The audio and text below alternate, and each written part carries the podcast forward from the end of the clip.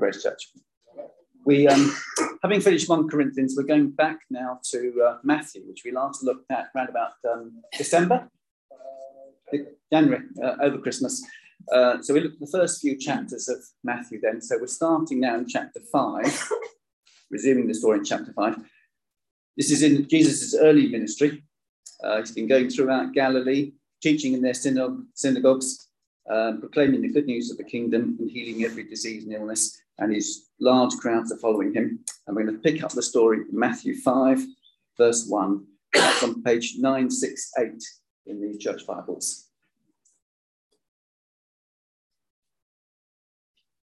Now, when Jesus saw the crowds, he went up on a mountainside and sat down. His disciples came to him and he began to teach them.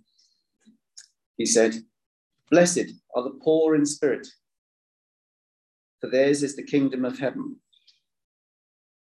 Blessed are those who mourn, for they will be comforted. Blessed are the meek, for they will inherit the earth.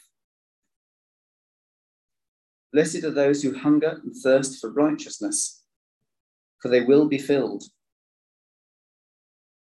Blessed are the merciful, for they will be shown mercy. Blessed are the pure in heart, for they will see God. Blessed are the peacemakers, for they will be called children of God.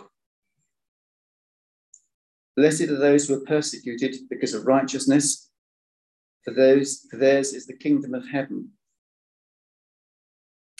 Blessed are you when people insult you, persecute you, and falsely say all kinds of evil against you because of me. Rejoice and be glad, because great is your reward in heaven. For in the same way they persecuted the prophets who were before you.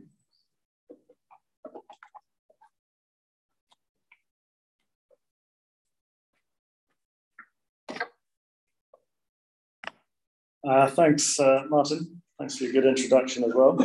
Uh, let me uh, pray as we uh, begin looking through this passage. Heavenly Father, we thank you for your word. Uh, and as we've already prayed, that, we pray that you would speak to us through your spirit, not so that we would know more about you, but so that we would know you more. Um, so we pray you be with us now. Speak to us, we ask. In Jesus' name. Amen. Uh, well, uh, some people will tell you that the Christian life is full of trials and woes and sacrifice and temptation and difficulties and discipline, uh, full of uh, ongoing repentance uh, for our failures and our sins, full of a daily pursuit and hard work for godliness. Uh, but then others will tell you that the Christian life is, is just full of joy and blessings, contentment and confidence, rejoicing and happiness. Uh, so, in the extreme, you, you might have the prosperity gospel churches that proclaim health and wealth, success and riches. Uh, and more subtly, perhaps, you get uh, some proclaiming a life of victory now, where we need not seek righteousness or godliness. Uh, that's just legalism. Uh, we're freed from sin so that we can do whatever we want now. Just enjoy being loved by God and sort of do whatever you want.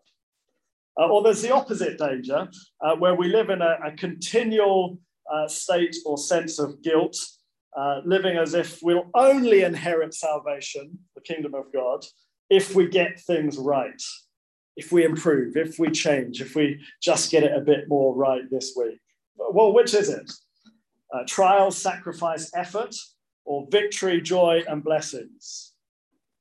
Well, Jesus is going to begin his a very famous Sermon on the Mount, which stretches through to the end of chapter 7, uh, by settling this debate once and for all. Trial, sacrifice, and effort, or victory, joy, and uh, blessings?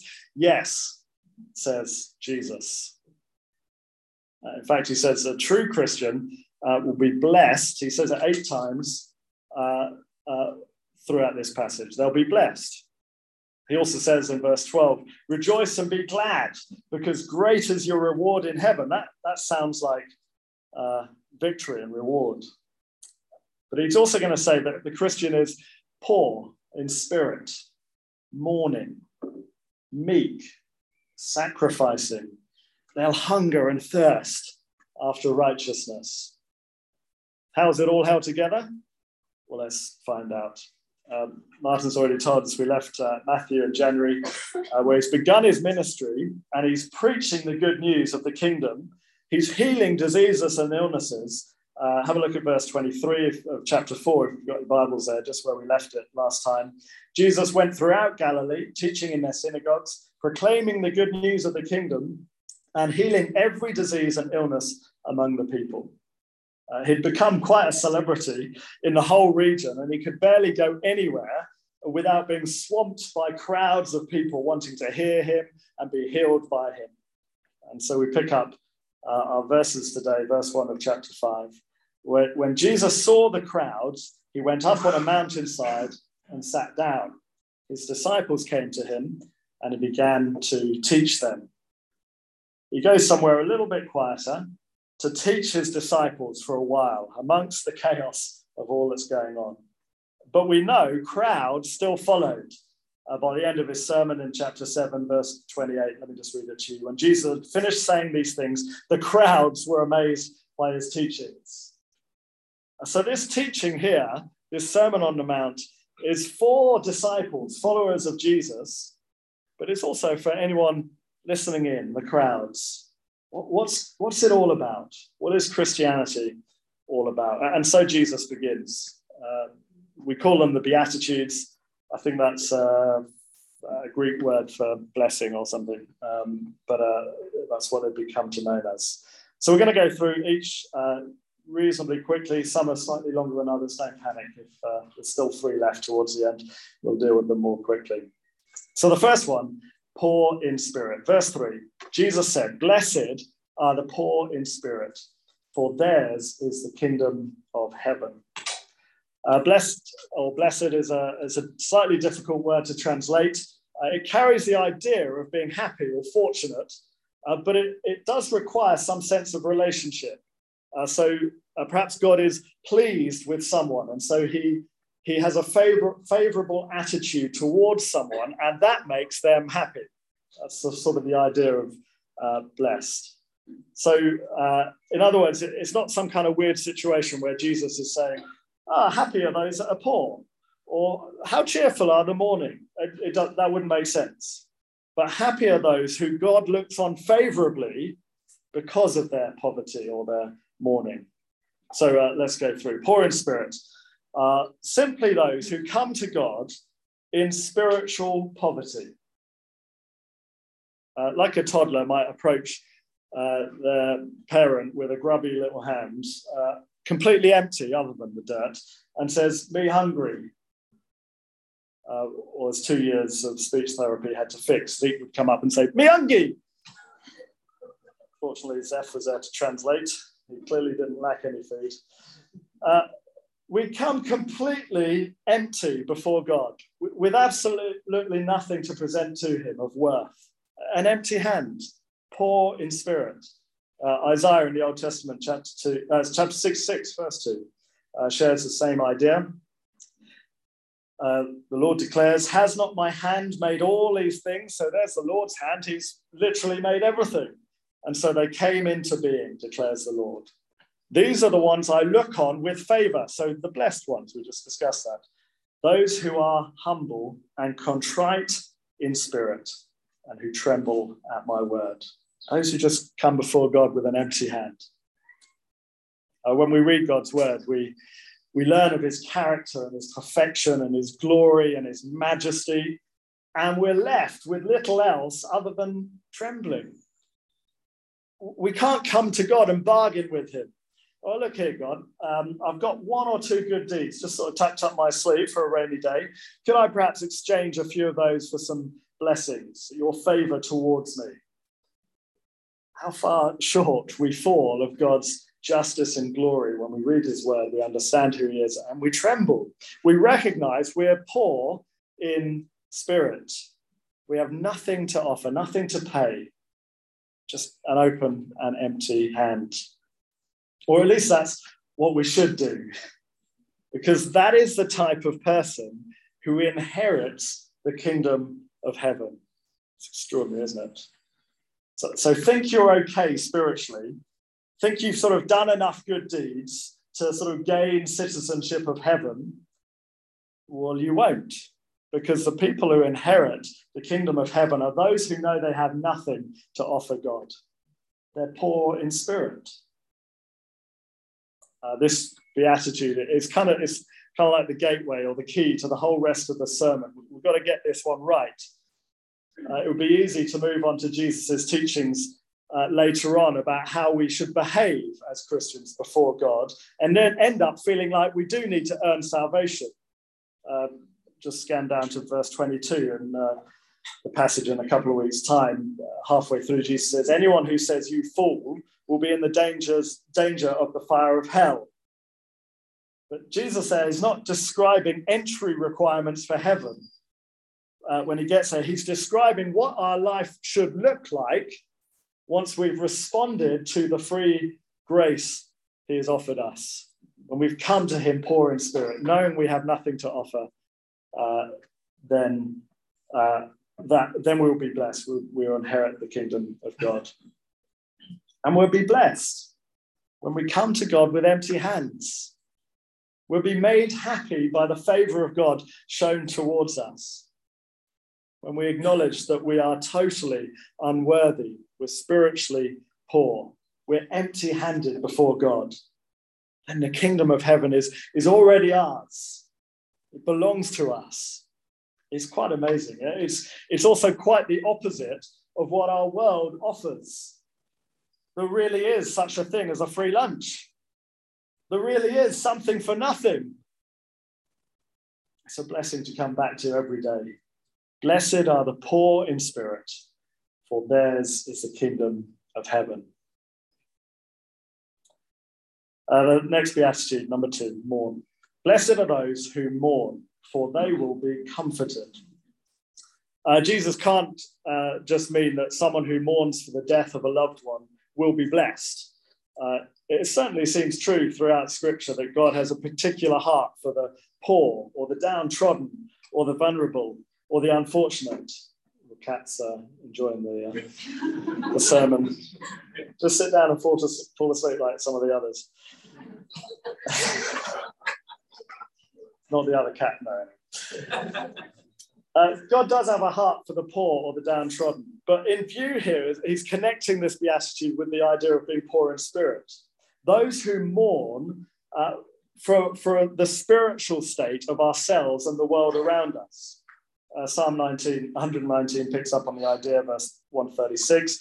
Streams of tears flow from my eyes when your law is not obeyed. That's the description of someone who has received the grace of God. Streams of tear flow from our eyes when, when people rebel against God. That's sin. A Christian does not join in or delight in or find themselves even unaffected by the rebellious world around us or even by our own sin.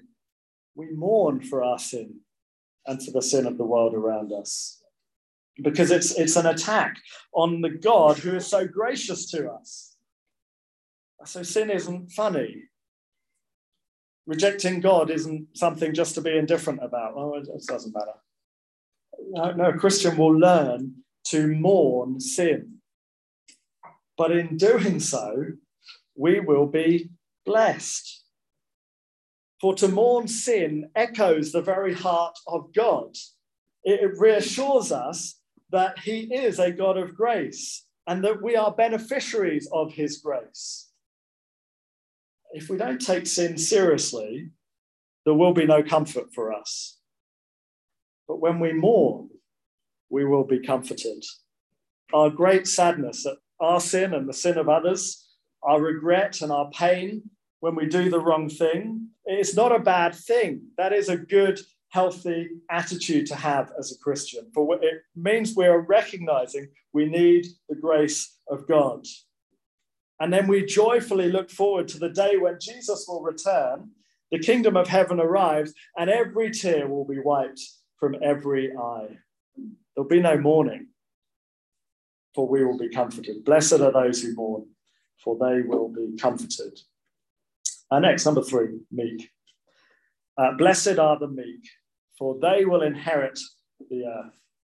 Uh, meekness is nothing to do with weakness or, or timidity. It's nothing to do with lacking confidence or being bold. Meekness is about choosing to act in a way that lowers ourselves. It's, it's like a genuine, heartfelt humility. Meekness tells us to lay down our rights, not to assert ourselves before others or to extend our own importance, but rather, fully relying on God, we're humble. We choose to be meek. Uh, meekness and humility is, I think, vastly overlooked in, a, in our culture, perhaps even in our churches. But it's got to be one of Jesus' core attributes, isn't it? Meekness and humility. Uh, listen to these verses from Philippians 2 in your relationships with one another, so addressing the Philippian church, so we can address it to us, have the same mindset as Christ Jesus, who, being in very nature God, very powerful, very strong, did not consider equality with God something to be used to his own advantage.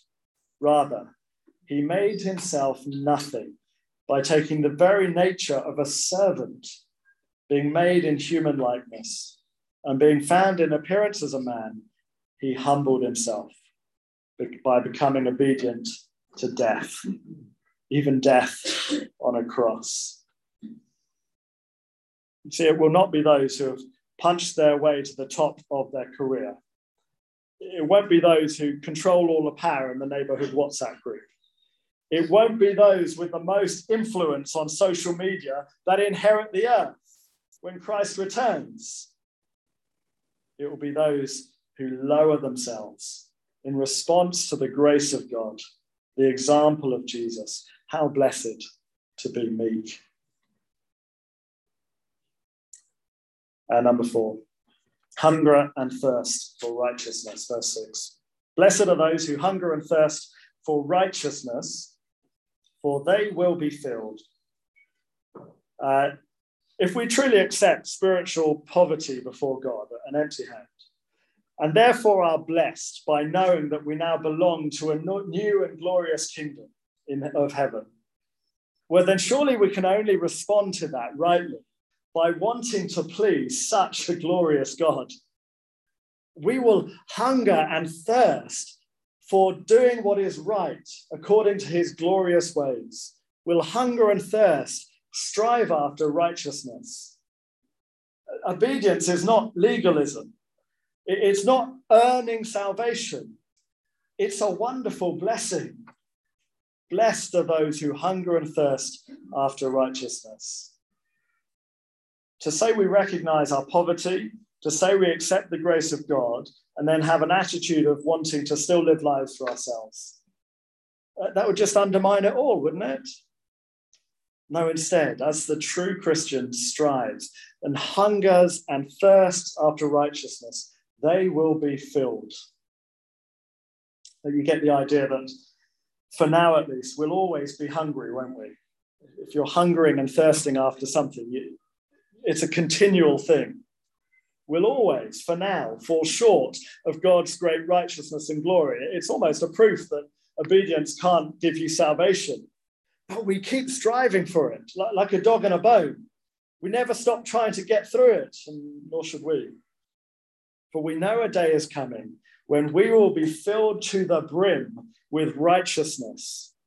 When Jesus returns, we'll be given perfect obedience through his spirit that glorifies God and thrills us for all of eternity.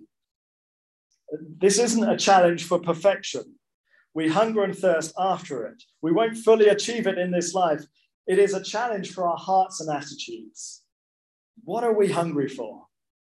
Are we hungry to please God, thirsting after righteousness, or for ourselves? Do we hunger and thirst after God's word and our obedience to Him? Or does God barely register on our minds on an average day when we're at work or at home? if I hadn't eaten for two weeks, or maybe two or three minutes in my case, not much else would be on my mind other than what am I going to eat? What am I going to drink? Got to find some. Reading his word, praying for wisdom, seeking to obey, not to earn the kingdom of heaven, for that's been given to us with our empty hand, no works there, but because we desire to live as we will one day live when heaven arrives in righteousness with God. Blessed are those who hunger and thirst for righteousness, for they will be filled. Number five, merciful. Blessed are the merciful, for they will be shown mercy. Uh, how often we aren't very merciful towards other people's needs. Uh, I tend to see people's problems as self inflicted. Do you ever like that? Oh, and have brought it on themselves, haven't they? Well, if that's how God treated us, if God's mercy towards me was based on my avoidance of stupidity, I'd receive no mercy at all. No, the Christian who has truly understood the mercy that God has shown to us will show mercy to others. If you, like me, struggle to show mercy, uh, then we, we need to meditate on His mercy to us, His grace shown to us uh, by Jesus. Ephesians 2 4 to 5 might be great words to think on this week. But because of his great love for us, God, who is rich in mercy, made us alive with Christ, even when we were dead in transgressions and sin. It is by grace you have been saved. Number six, uh, pure in heart, verse 8. Uh, blessed are the pure in heart, for they will see God. Uh, the heart uh, here is a bit more than what we might think of. We kind of think of the heart as our sort of emotional base, don't we? I feel it in my, uh, my heart. But the heart in New Testament times was more of a shorthand for sort of categorizing everything about you uh, your emotions, your reasons, your morals, your thinking. Uh, we might say, to my core. It, it is literally who I am. And the core ought to be pure. You can remember that. That's an easy one. The pure, the core. That. I say you can remember it, I can't even say it. Pure to the core. To be pure in heart is to be pure in our innermost thoughts, our secrets, everything about us. It's a challenge, yes. Uh, Jesus reminds us elsewhere that uh, Matthew 15, later on in this uh, gospel, verse 19, for out of the heart comes evil thoughts, murder, adultery, sexual immor- immorality, theft, false testimony, uh, slander.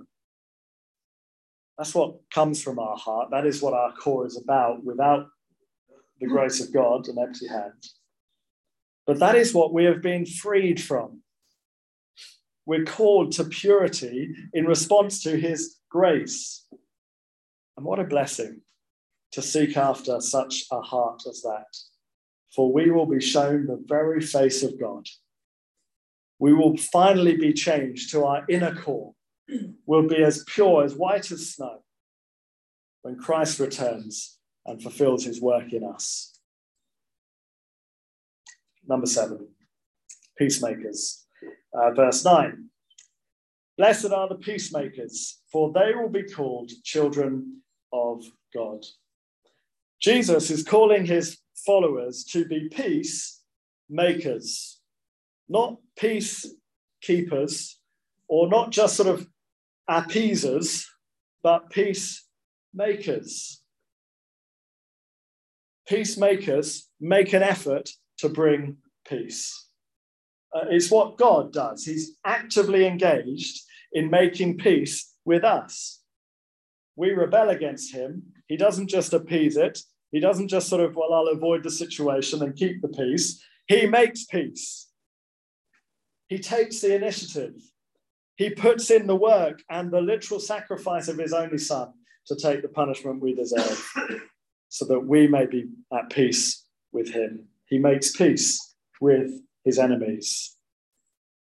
Uh, so when we seek peace with a colleague rather than revenge, or, or peace with a family member who insists on just being an utter pain. Or when we seek peace in a church family rather than fairness or equality, we will be known as sons and daughters of God. Isn't that extraordinary? We'll be known as sons and daughters of God when we make peace. Of course, There's the future reality of Jesus' return that's most in mind. That, that is our inheritance. But there's the earthly blessing as well of being blessed, knowing that God looks on us with favor. So we need to be a peacemaker like Jesus. And then number eight, uh, verse 10. Blessed are those who are persecuted because of righteousness, for theirs is the kingdom of heaven. Uh, of all of them, this is the oddest, isn't it, in one sense? It's odd to think that the persecuted are blessed. It's probably even odder for the disciples and the crowds listening in and earwigging. For why would they face persecution for being righteous? In their culture, the Pharisees would pursue righteousness and, and they're celebrated for it. It's a good thing to do to be righteous.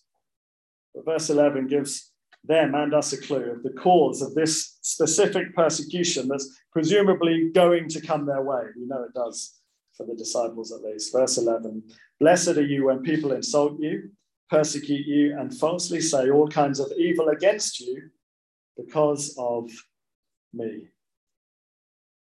Following Jesus is going to bring them persecution. Uh, unlike the other Beatitudes, this isn't one to sort of make a special effort to seek out. That's not his point. Uh, it's more of one to avoid if we can, but only if we're living as the rest of the Beatitudes have called us to. Uh, in Britain, persecution is not even in the same league compared to what many Christians around our world or in history face for following Jesus. But how we should be prepared, how we shouldn't shy away from standing up for Jesus, how often we choose the easy rather than the potential challenge to stand up for or to speak about Jesus in our workplaces, in our families, in our neighborhoods. Maybe we should face more persecution than we currently do because blessed are those who are persecuted for Jesus. Isn't that extraordinary? For theirs is the kingdom of heaven. Uh, so let's uh, conclude with a few thoughts. Uh, there is a kind of now and not yet feel to the Beatitudes, aren't there? Uh, the, the first and the last Beatitude, if you notice, both promise the present tense uh, inheritance of the kingdom of heaven. All the middle ones point forward to a future reward. The first and last say, theirs is the kingdom of heaven, and all the others say, they will be. There's a present, uh, there's a now and a not yet sense. Uh, but the uh, blessing is both the reward to come and what we know to be true now. The knowledge and the joy the knowledge and the joy that God will look on us favorably with love when we demonstrate these characteristics is a great joy to us. Uh, so, in other words, our, our happiness now, our blessing now, is not based on our present experience of spiritual poverty or striving to be righteous but failing or facing persecution. But our happiness now, our blessing from God, is to know that He loves us and rewards us for seeking to live like his son Jesus and for him. Uh, verse 12 is, is really about persecution, but it's an illustration Jesus actually will use throughout his teachings for the Christian life. Uh, it's a great and true motivator for us to stand strong in faith now, to persevere, and to strive to live as we are called to here. It's a great blessing and a happiness to us. Verse 12 Rejoice and be glad. That's what we're to be a people who rejoice and are glad, because great is our reward in heaven. Trials, sacrifice, and effort, or victory, joy, and blessings. Yes, says Jesus. This is the key to a blessed life. Come empty handed, receive it all by grace. And so spend all your efforts striving to be what we already are in Christ. And the closer we align ourselves to these uh, attitudes, uh, the happier, the more blessed we will be. For we will both reflect the Lord Jesus and we will be pleasing to our Heavenly Father as we do so. We will be living as we were created to live and living as we one day eternally be. We will be living as we were created to live and living as one day we eternally will be. We don't do it perfectly, but we will know we are building a reward in heaven. Let me pray to close.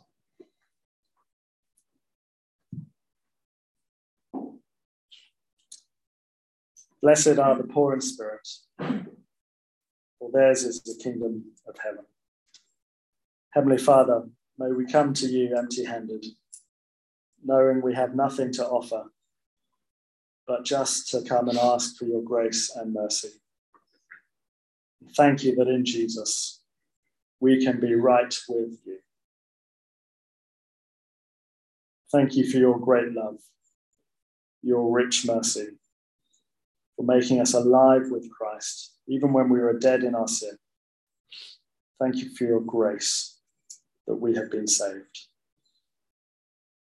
And so, as we think through the other Beatitudes and the, the rest of Jesus' sermon over the coming weeks, may we delight and rejoice in our opportunity to live well for you. For you have given us everything. And may we echo your heart as we live our lives now. We praise you that one day Jesus will return and make us complete. We praise you that we have great blessing from you.